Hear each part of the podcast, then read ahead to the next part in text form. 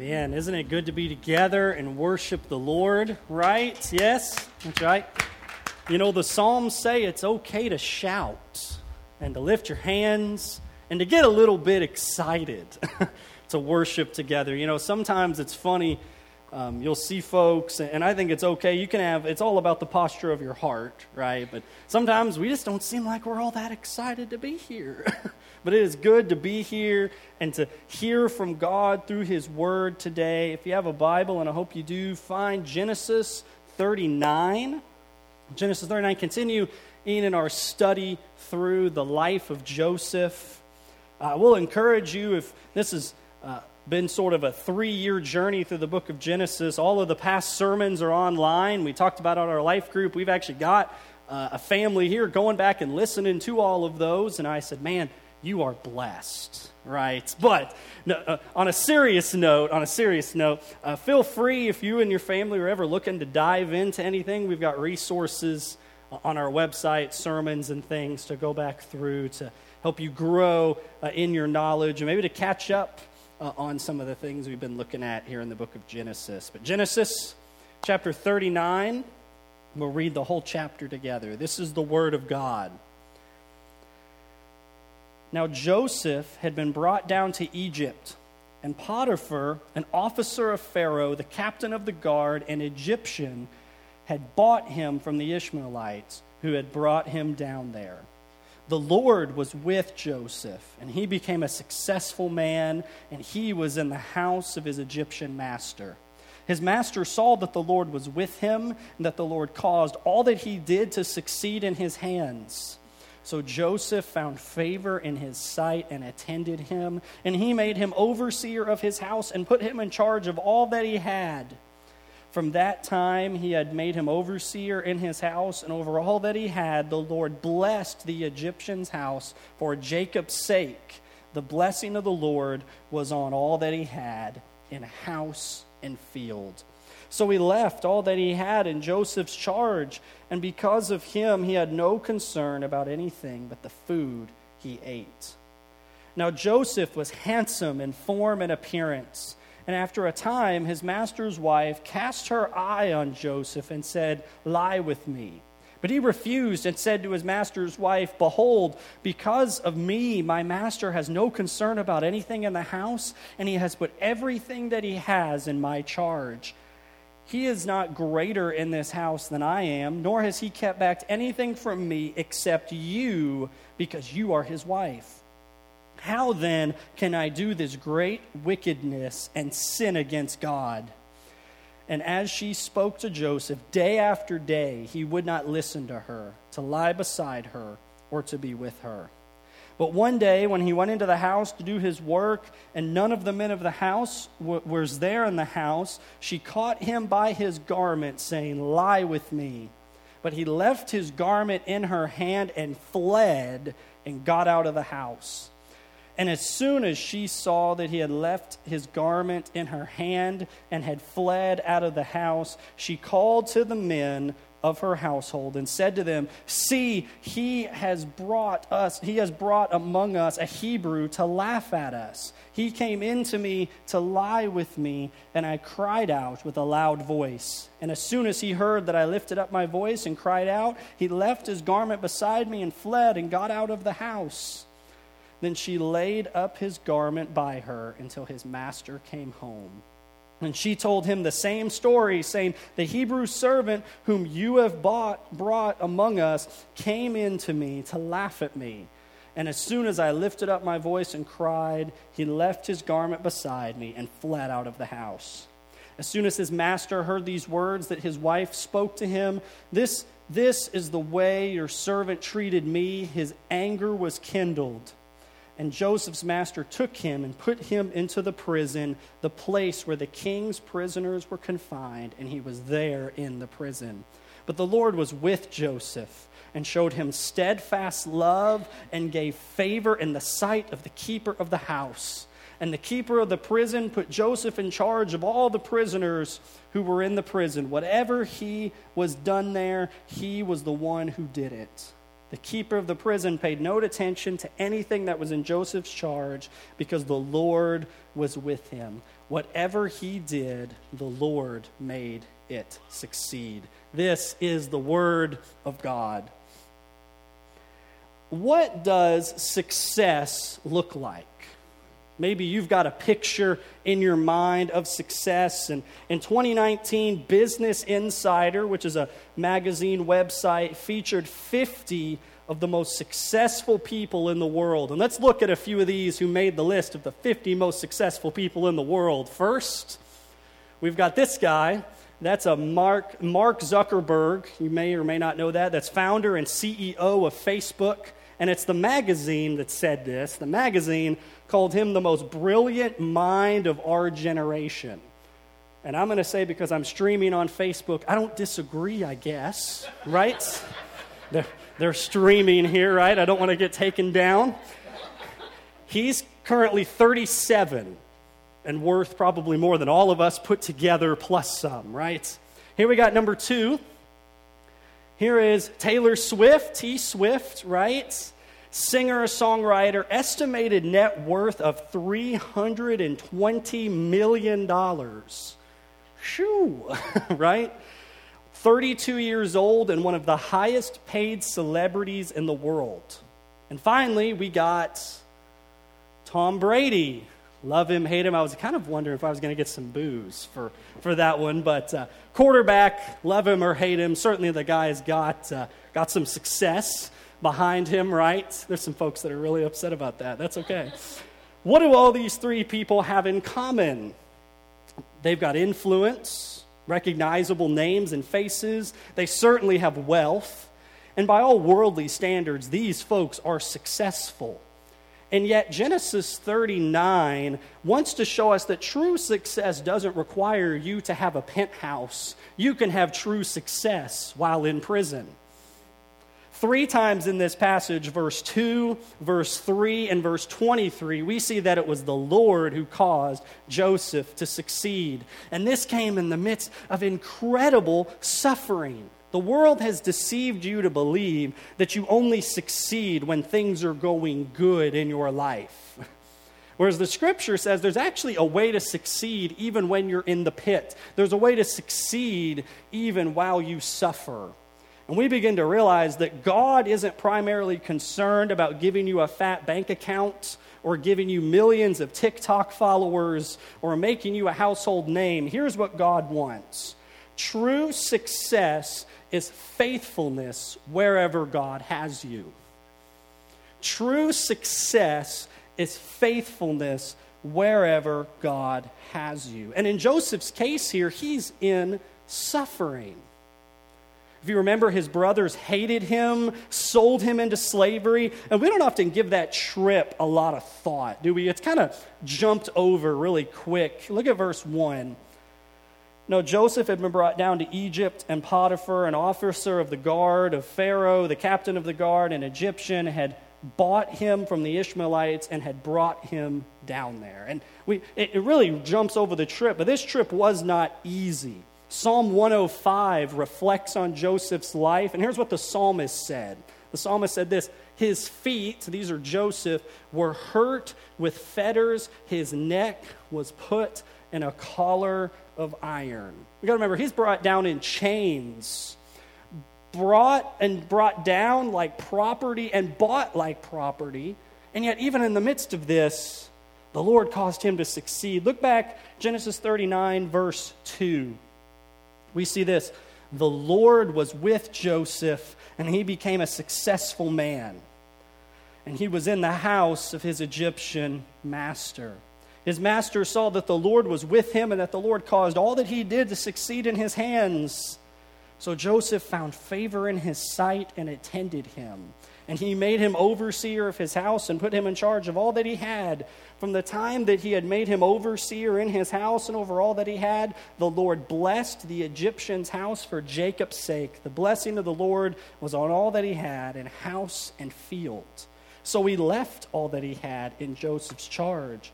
Because of him, he had no concern about anything but the food he ate. Here we see Joseph thriving in suffering.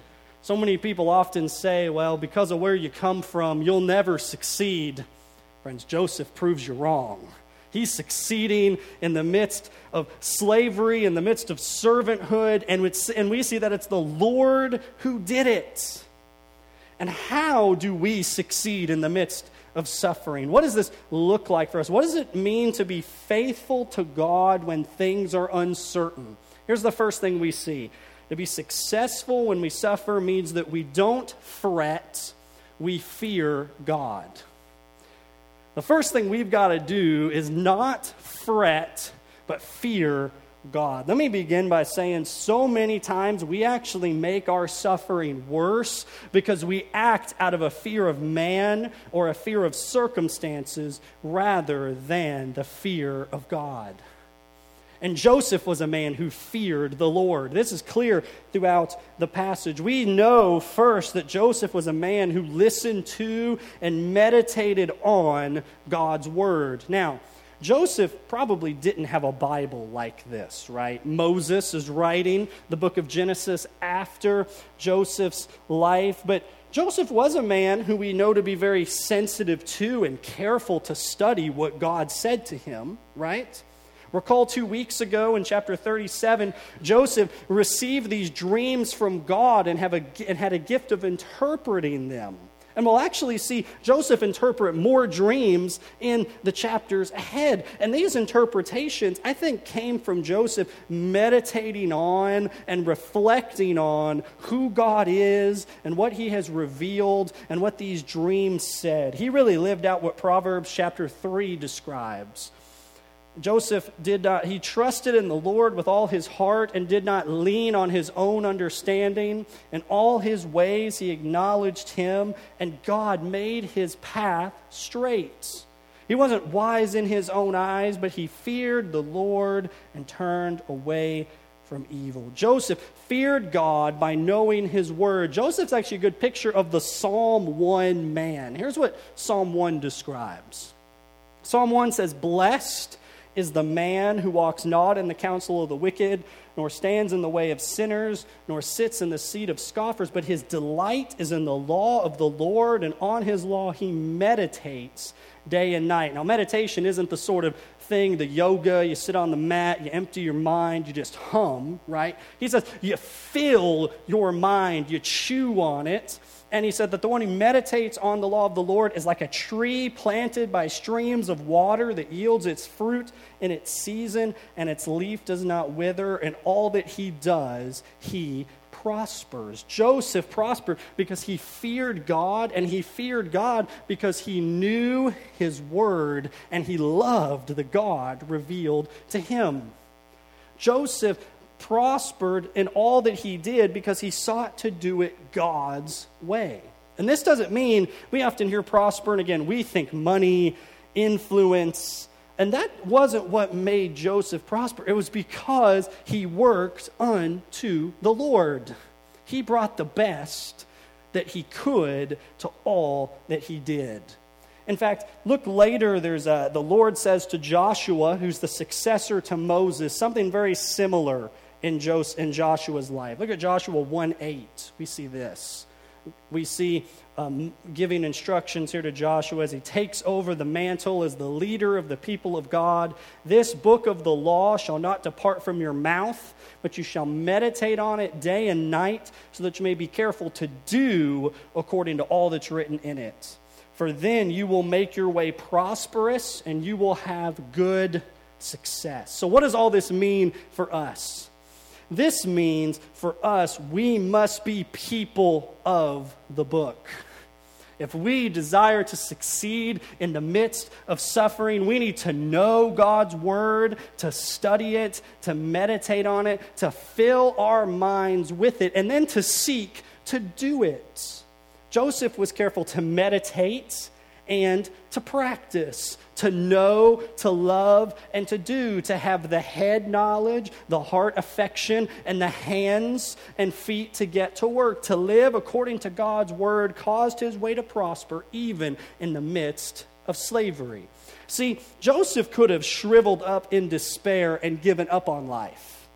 Many of us probably would have been tempted to do something like that, right? But he buckles down pursues God, and does his will. Now, I don't think this meant this was easy for Joseph. I think Joseph likely had nights full of tears and regret, but that he woke up the next morning, washed his face, and walked forward in faith founded on God's word. In your suffering, yes, it is good to mourn, but friends, don't fret, fear not, fear the Lord. In fact, the question we have to consider is whom do we fear? Because in our suffering, what you, fe- what you fear becomes real.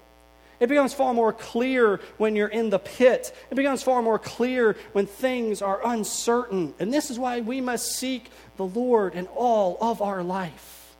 So many of us were tempted to go, Well, I'm going to seek the Lord when things go bad, but things are going pretty good right now. I think I'll just sort of seek Him a little harder when I need Him. But, friends, no, no, no, no.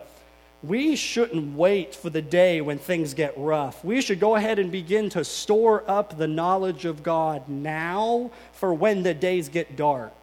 To not fret, but to fear the Lord, and that begins with studying His Word, meditating upon it. This is foundational for Joseph, and it should be foundational for us because of what he knew about God, he was able to stand firm in his work and also stand firm in the temptation of Potiphar's wife. Look down at verse 9 at the very end there, what, uh, what Joseph says to her.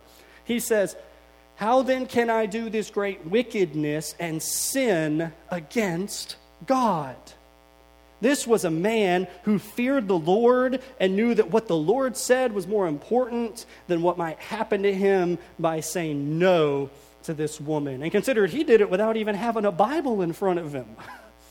He knew God because he'd been told about God from generations, from others, and he knew him through these dreams he received, and he was careful to meditate on that. And we must meditate upon the Word of God. How do we succeed while we suffer? First, we don't fret, but we fear God. Second, we succeed while we suffer when we don't indulge, but live with integrity.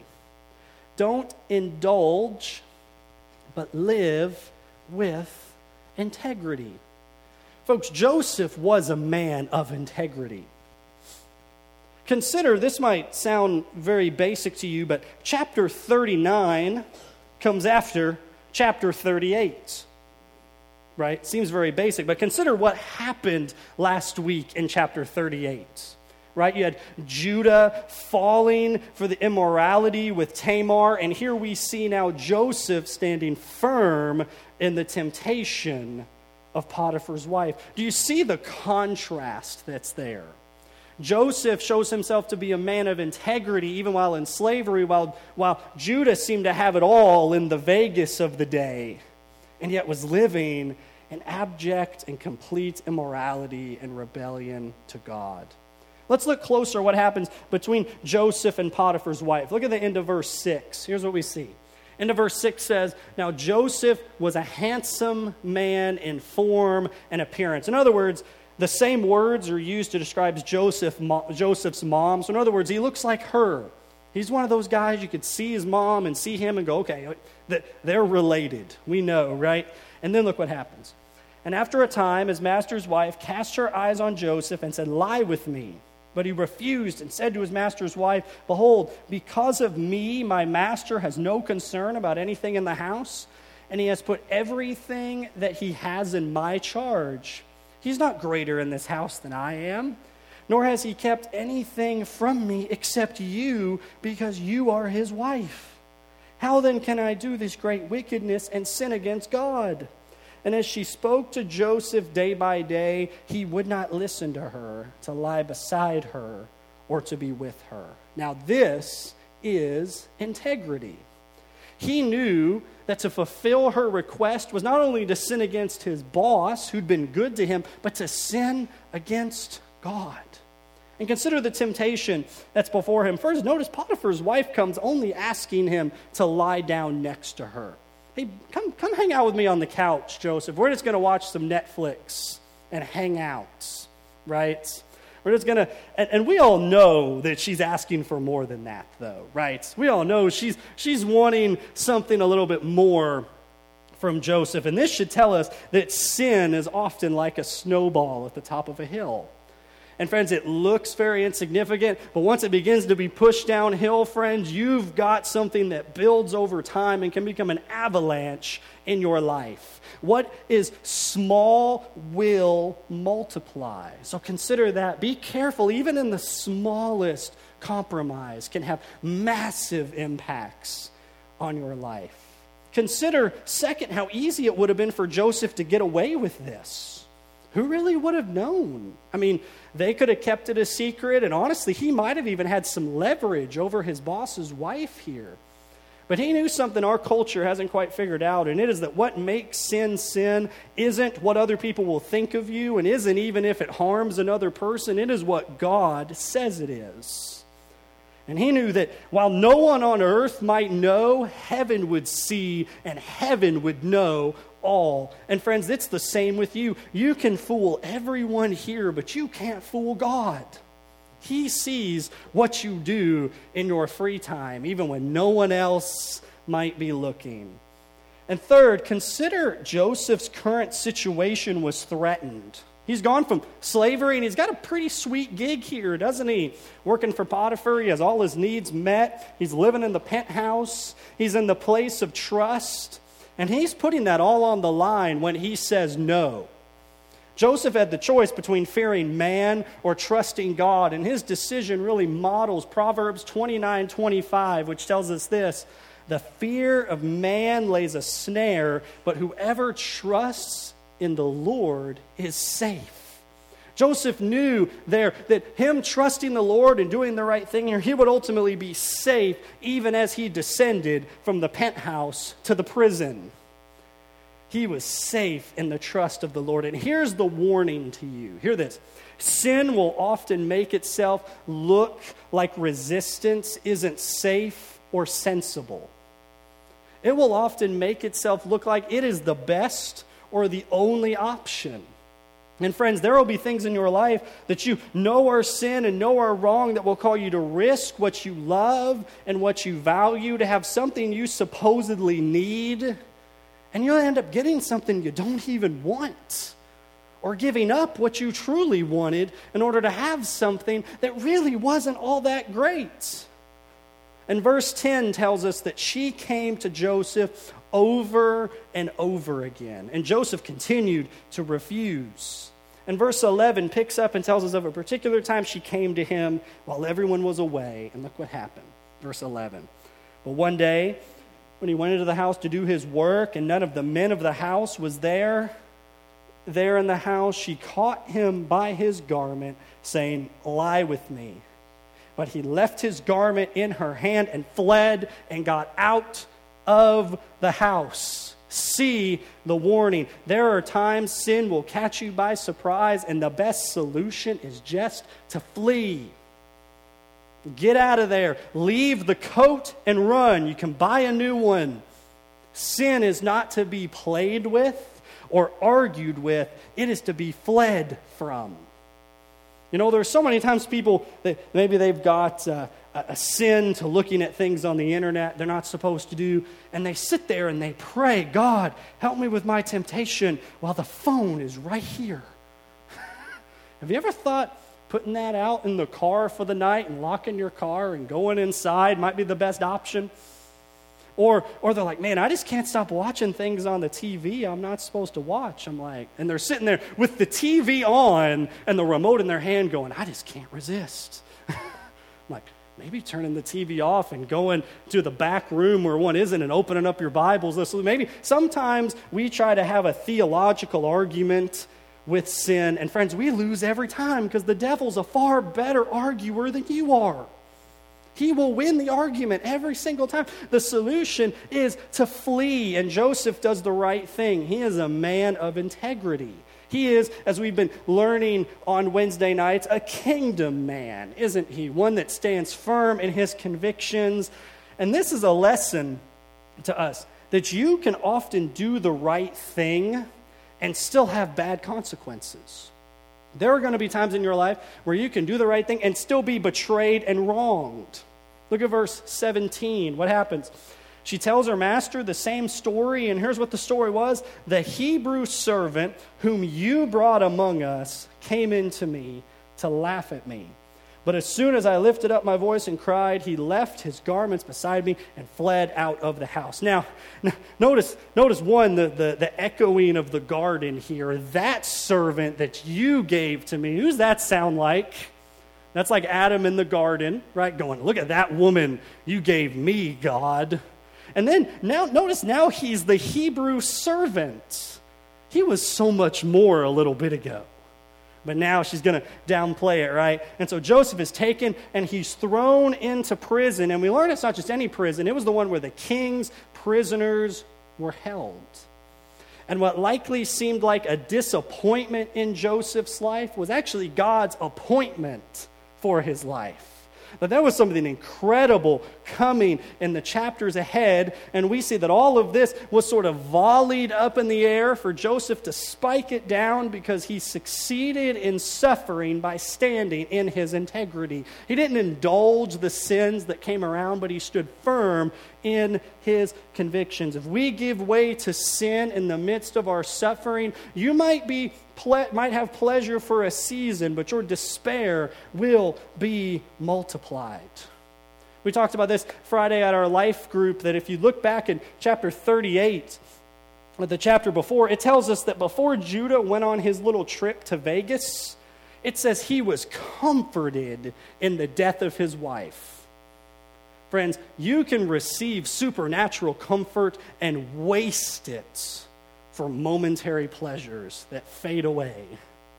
True success begins don't fret, fear God, don't indulge, and live with integrity. And finally, through it all, we succeed in suffering when we don't sulk, we serve others. Don't sulk, serve others.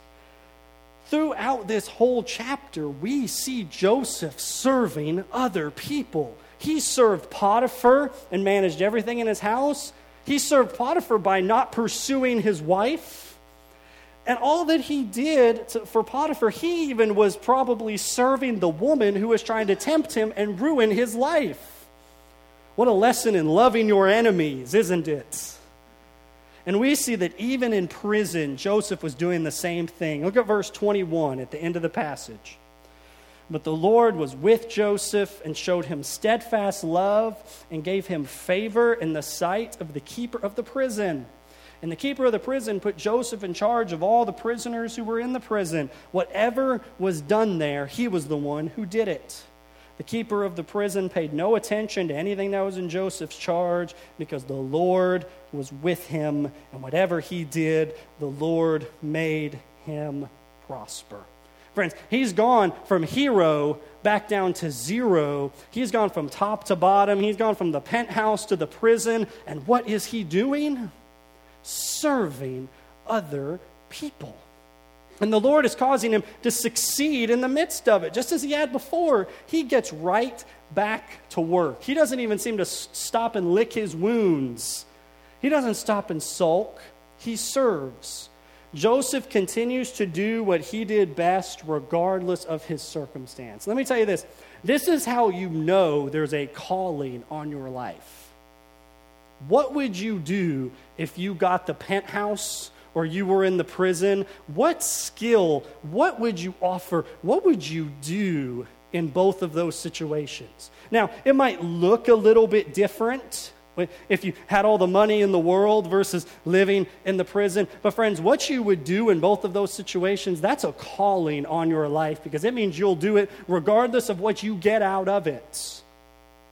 And Joseph's calling here is rooted in generations of promises from God. I want you to recall all the way back to Genesis chapter 12. God appeared to Abraham, who's Joseph's great grandfather. And here's what God promised to Abraham He said this And I will make you a great nation, and I will bless you, and I'll make your name great so that you'll be a blessing, and I will bless those who bless you. And to him who dishonors you, I will curse, and in you all the families of the earth shall be blessed. Notice the promise. Abraham, his wife was barren at the time, was going to give birth to a nation We're now four generations in, and there's 12 children of Jacob. That's not quite a nation yet, but, but the promise is growing in the womb, right? We see, second, that Abraham's line would have a great name and he'd bless the nations around them.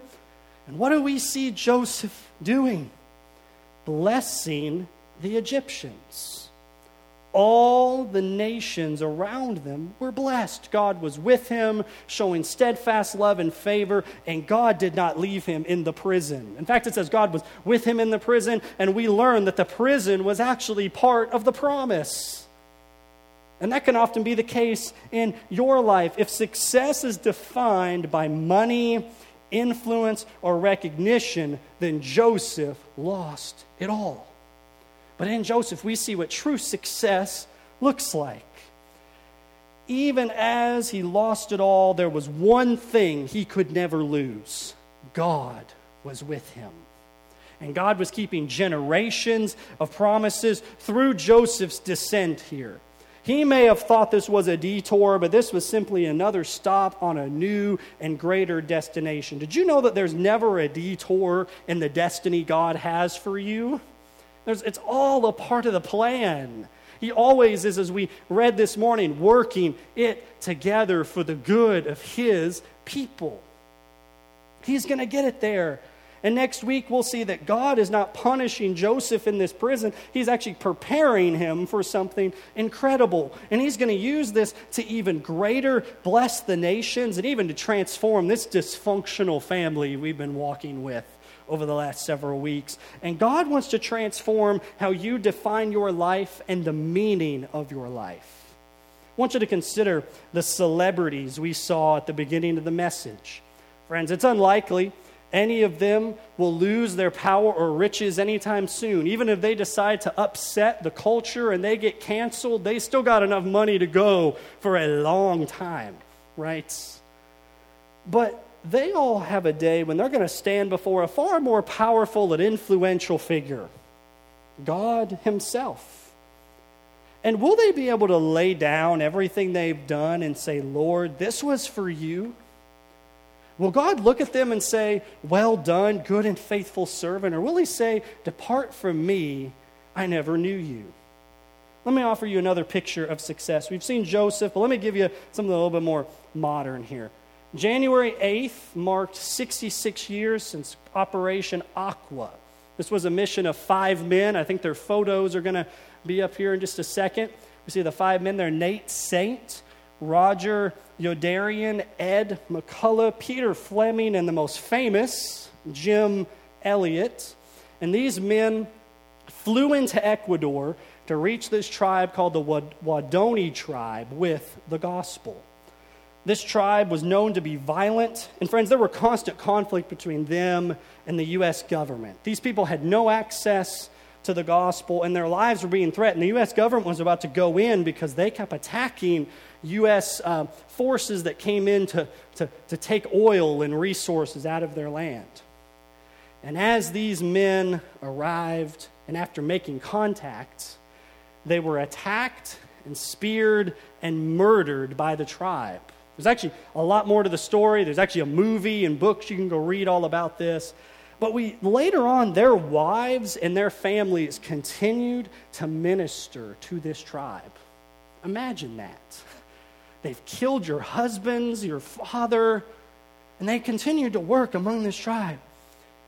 And yet today, this once unreached tribe is full of followers of Jesus. These men were martyred for their faith, and many would say, This isn't a successful life.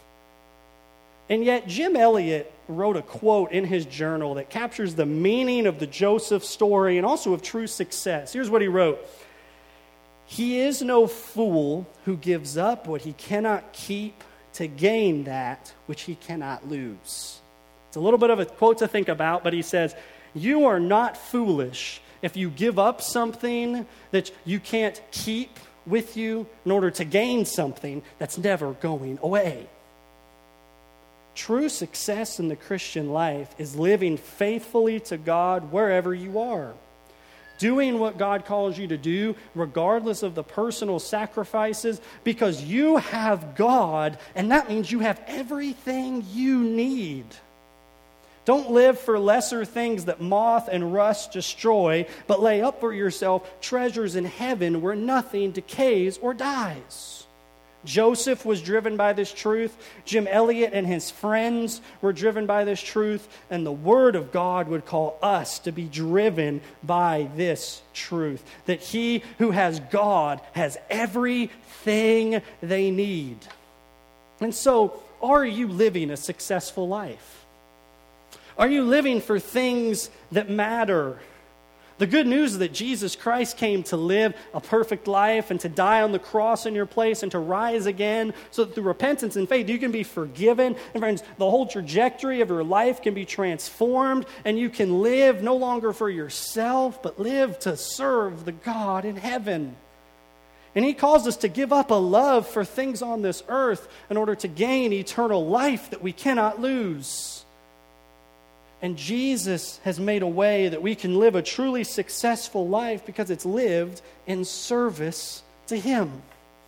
Maybe today you need a transformation in the trajectory of your life. Jesus stands ready to meet you right where you are and bring him and bring you to himself and transform the pathway of your life just like he did for Joseph and so many others. Friends, it may not mean freedom from the prison of life. And it may not mean the pains of death on an island by a spear, but it will mean a hope of a home in heaven. And friends, if you don't have that today, you can call out right where you are to Jesus, and He will save you and transform you.